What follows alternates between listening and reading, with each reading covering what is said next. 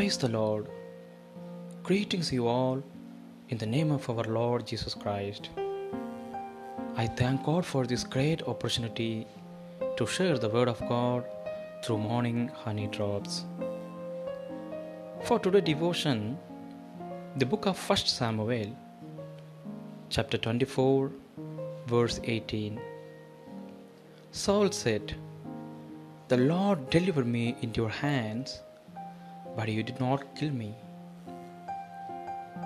The farmer climbed into his truck and began his morning inspection of the crops.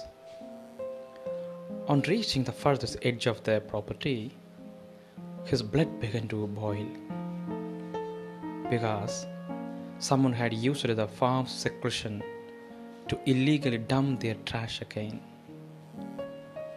As he filled the truck with bags of food scraps, the farmer found an envelope. On it was printed the offender's address. Here was an opportunity too good to ignore. That night he drove to the offender's house and filled his garden with not just the dumped trash but his own. Revenge is sweet, some say, but is it right? We can see in the Bible, in 1 Samuel 24, David and his men were hiding in a cave to escape from King Saul. When Saul wandered into the same cave to relieve himself, David's men saw a too good to ignore opportunity for David to get revenge.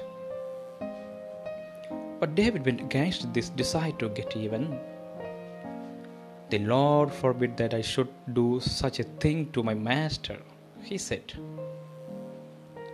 When Saul discovered that David chose to spare his life,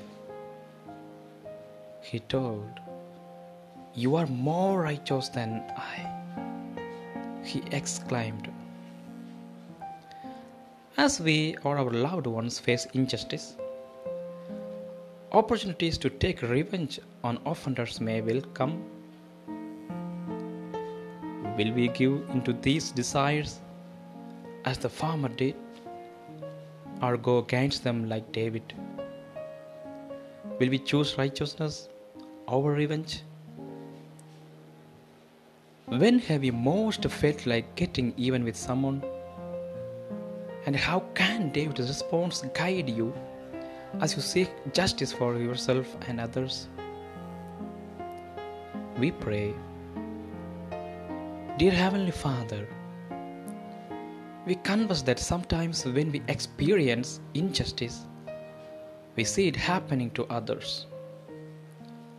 Part of us wants to get even, to make them pay to get revenge. Dear Father, you taught another way, and that David also followed.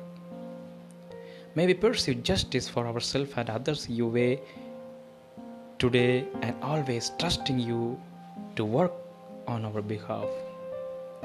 In Lord Jesus' name, we pray. Amen. Amen. God bless you all.